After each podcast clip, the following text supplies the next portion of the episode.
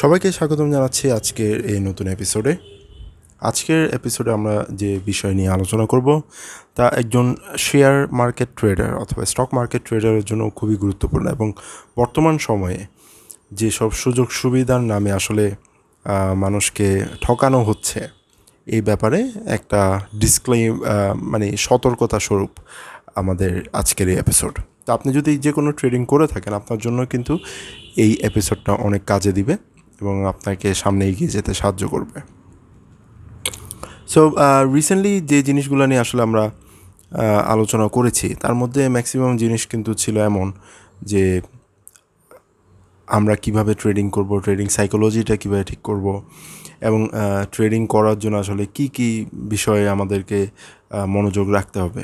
But এখন যে জিনিসটা নিয়ে আমি আলোচনা করছি, এটা হচ্ছে ট্রেডিংয়ের রিস্ক ম্যানেজমেন্ট নিয়ে।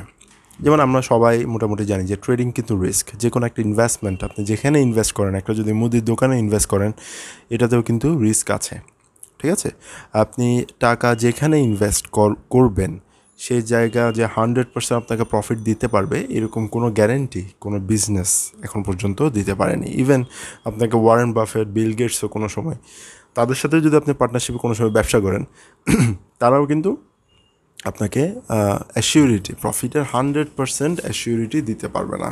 কারণ বেশ কয়েকদিন আগেরই কথা, কয়েক বছর আগেরই কথা, সেটা হচ্ছে যখন উইন্ডোজ ভিস্তা রিলিজ হয়, এটা ছিল মাইক্রোসফটের one of the biggest draw down based operating system যে এত খারাপ অপারেটিং সিস্টেম মাইক্রোসফট এর আগে বানিয়ে নাই। তো ভিস্তার পর যখন উইন্ডোজ সেভেন তারা লঞ্চ করে তখন উইন্ডোজ সেভেনটা ছিল ভিস্তার যেসব সমস্যা বা ভুলগুলো ছিল, ওগুলো শুধরে নিয়ে তারপর তারা উইন্ডোজ সেভেনটা লঞ্চ করে এবং Windows seven was a success এরপর উইন্ডোজ টেন এবং অলরেডি নেক্সট উইন্ডোজ ইলেভেন বা টুয়েলভ সামনে আসছে। তো যেখানে অলরেডি একটা বড় বিজনেসম্যান একজন বড় ইনভেস্টর আপনাকে হান্ড্রেড পার্সেন্ট রিস্ক ছাড়া আপনাকে কোনো ব্যবসার কথা বলতে পারবে না, সেই জায়গায় আমাদের দেশে বর্তমানে ব্যাংক বিনিয়োগকারীদের জন্য অনেক ইজি করে দিচ্ছে লোন নেওয়ার ব্যাপারটা। ঠিক আছে? খুবই ভালো। কারণ অনেকের এখন টাকা নেই, কেউ যদি লোন দেয়, ওই লোনটা ইনভেস্ট করে যদি সে কিছু প্রফিট করতে পারে, এটাতে কারও কোনো ক্ষতি নেই রাইট এবং ব্যাংকের ফর এক্সাম্পল যে ইন্টারেস্ট বা যে সুদটা আসে লোনের উপরে সেই সুদটা দিতে আপনার গায়ে লাগবে না। ঠিক আছে? আপনি একটা অ্যাকাউন্ট করে আপনি একটা সিসি অ্যাকাউন্ট করতে পারেন, অথবা আপনি চাইলে যে কোনো একটা মর্গেজ দিয়ে আপনি লোন নিতে পারেন লোন অ্যাকাউন্ট থেকে। তো খুবই ভালো কথা, খুবই ভালো উদ্যোগ মানুষের হাতে টাকাটা পৌঁছে দেওয়ার চেষ্টা করছে, অথবা ইনফ্লেশন টার্গেটের জন্য এই জিনিসগুলো চিন্তাভাবনা করছে সরকার, এবং ইটস ভেরি গুড বাট এর মধ্যে একটা সবার থেকে বড় ডিসঅ্যাডভান্টেজ হচ্ছে যেসব মানুষ টাকাটা লস করা অ্যাফোর্ড করতে পারবে না। কারণ আপনি যদি লোন নিয়ে থাকেন, অবশ্যই আপনাকে লোনের অ্যামাউন্ট প্লাস ইন্টারেস্ট মানিটাও আপনাকে ব্যাংককে ফেরত দিতে হবে। নাহলে কিন্তু তারা লিগ্যাল অ্যাকশনে যেতে পারে ইভেন আপনার মর্টগেজ করা যেসব সম্পত্তি আপনি দিয়েছেন তাদেরকে, সেগুলো বাজেয়াপ্ত করে ফেলতে পারে। সো এখানে কিন্তু অনেক বড় ধরনের একটা রিস্কে আপনি পড়ে যাচ্ছেন। কেন এই কথাগুলো বলছি? কারণ আমি দেখলাম যে আমাদের বাংলাদেশি শেয়ার মার্কেটে ম্যাক্সিমাম মানুষ অন্যের কথা শুনে ইনভেস্ট করে। ম্যাক্সিমাম ফেসবুক গ্রুপ বলেন হোয়াটসঅ্যাপ গ্রুপ বলেন, অনেকগুলো এবং আপনি যদি জাস্ট যে কোনো একটা ব্রোকার হাউসের মধ্যে গিয়ে যদি বসে থাকেন, ওখানেও দেখবেন মানুষের মেন্টালিটিটা কি? জাস্ট কয়েকটা নাম্বার দেখে দ্যাটস ইট কোনো এক্সটেন্সিভ কোনো কোনো যে আপনার অ্যানালাইসিস করা, কোনো যে একটা রিসার্চ করা, সেই জিনিসগুলো কিন্তু নেই। এক অমুক ভাই বলল যে, আমার আজকে মিউচুয়াল ফান্ডের দাম বাড়বে, আমি অনেকগুলো মিউচুয়াল ফান্ড কিনে রাখলাম, কিন্তু পরে দিয়ে দেখা গেল দামটা বাড়লো না। এই যে আপনার লসটা হলো, এই যে আপনি ব্রোকারকে কমিশনটা দিলেন, এর বিনিময়ে যে আপনি কোনো টাকা পেলেন না, উল্টা যে টাকা ছিল এই ওই টাকায় দশ বিশ পার্সেন্ট কমে গেছে। তখন এই দশ বিশ পার্সেন্ট টাকা প্লাস ইন্টারেস্ট আপনি ব্যাংককে কীভাবে শোধ করবেন? এই জিনিসগুলোকে নিয়ে আপনি কি কোনো সময় চিন্তা করেছেন? চিন্তা করেননি রাইট অনেকে এমনও আছে আমাদের শেয়ার বাজারে যে রিসেন্টলি যে স্টপ লস বা লিমিট দেওয়ার যে ব্যাপারটা আছে, সেই ব্যাপারটা নিয়ে কিন্তু অনেকেই জানে না। ঠিক আছে? অনেক বয়স্ক, অনেক এক্সপিরিয়েন্স ট্রেডার আছে যারা আসলে এসব ব্যাপারেও জানে না। But they are experience trader আমি আসলে বুঝি না যে আসলে এসব মানুষ যখন লস করে, কেন তারা আত্মহত্যা করে? এই জিনিসটা আসলে আমি আগে বুঝতাম না বাট এখন আই থিঙ্ক আমি আস্তে আস্তে বুঝতেছি বিকজ যে ভুলগুলো তারা করে, তারা যখন দেখে যে তাদের আর কোনো গতি নেই, তখনই তারা আত্মহত্যার পথটা বেছে নেয়। সো আত্মহত্যা করা বা সুইসাইড করে এই দুনিয়া থেকে খালাস হয়ে যাওয়া এইসব জিনিস কিন্তু কোনো একটা সলিউশন না। সো আপনি রিস্ক নেবেন, তাও লোন করে, তাও ব্যাংকের ভাই, আত্মীয় স্বজন অনেক সময় মাফ করে দেয় যে, ঠিক আছে, আমার ভাই দিতে পারতেছে না, ওর অবস্থা খুবই খারাপ, থাক, তুমি দিও না। বাট আপনি যখন ব্যাংকের কোনো একটা টাকা নিয়ে এরকম করবেন সো বুঝতেই পারছেন হয়তো বা ব্যাংকের অ্যাকশন বা ব্যাংকের যে রিকভারি ডিপার্টমেন্ট আছে, তাদের ব্যাপারে যদি আপনার একটু আইডিয়া থাকে, তাহলে আপনি হয়তো বুঝতে পারছেন। এখানে কোনো ব্যাংকের দোষ আমি বলছি না বা সরকারের দোষ এটাও আমি বলছি না। সরকার যতটুকু চাচ্ছে, মানুষকে হেল্প করার চেষ্টা করছে, ব্যাংকের লোনের ইন্টারেস্টটাও কমাই দিচ্ছে এবং যতটুকু পারে সহজ করে দিচ্ছে যেন মানুষের নানা রকম জায়গায় ইনভেস্ট করে।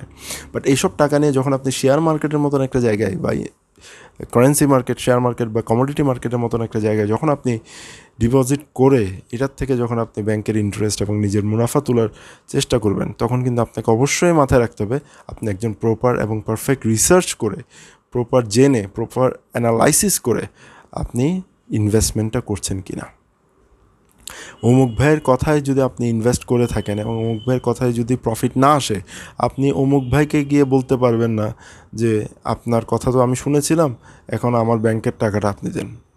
উনি তো বলল, আমি কি আপনাকে ফলো করতে বলছিলাম নাকি? আমি আমার কথাগুলো বলছি, আমার ভিউ পয়েন্ট বলছি। এখন আপনি লস করছেন, এটা আপনার ব্যাপার রাইট সো এইসব জিনিসগুলো নিয়ে যখন আমরা এরকম ঝামেলা যখন পড়ব, তখন দেখবেন যে আশেপাশে অনেক কোনো মানুষ পাওয়া যাবে না যারা আপনাকে সহযোগিতা করতে পারবে। আর ব্যাংকের ইন্টারেস্টটা প্রতিদিনই বাড়বে। ঠিক আছে? আপনি এক লাখ টাকা নিয়ে নেবেন, এক কোটি টাকা নিয়ে নেবেন বা দশ কোটি টাকা নিয়ে নেবেন। ইন্টারেস্ট কিন্তু চলতে থাকে।